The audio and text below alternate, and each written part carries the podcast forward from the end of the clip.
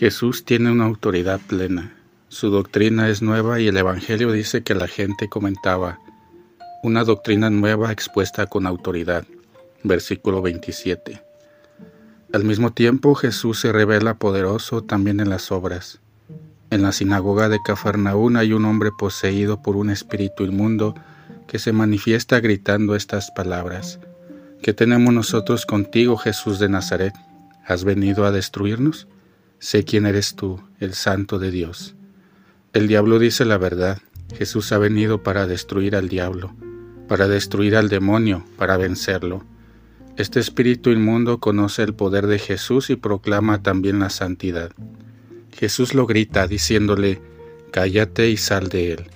Estas pocas palabras de Jesús bastan para obtener la victoria de Satanás, el cual sale de ese hombre agitándole violentamente, dice el Evangelio. Este hecho impresiona mucho a los presentes. Todos se quedaron plasmados y se preguntan, ¿qué es esto? Manda hasta los espíritus inmundos y lo obedecen. Jesús es nuestro Maestro, poderoso en palabras y obras. Jesús nos comunica toda la luz que ilumina las calles, a veces oscuras, de nuestra existencia. Nos comunica también la fuerza necesaria para superar las dificultades, las pruebas, las tentaciones.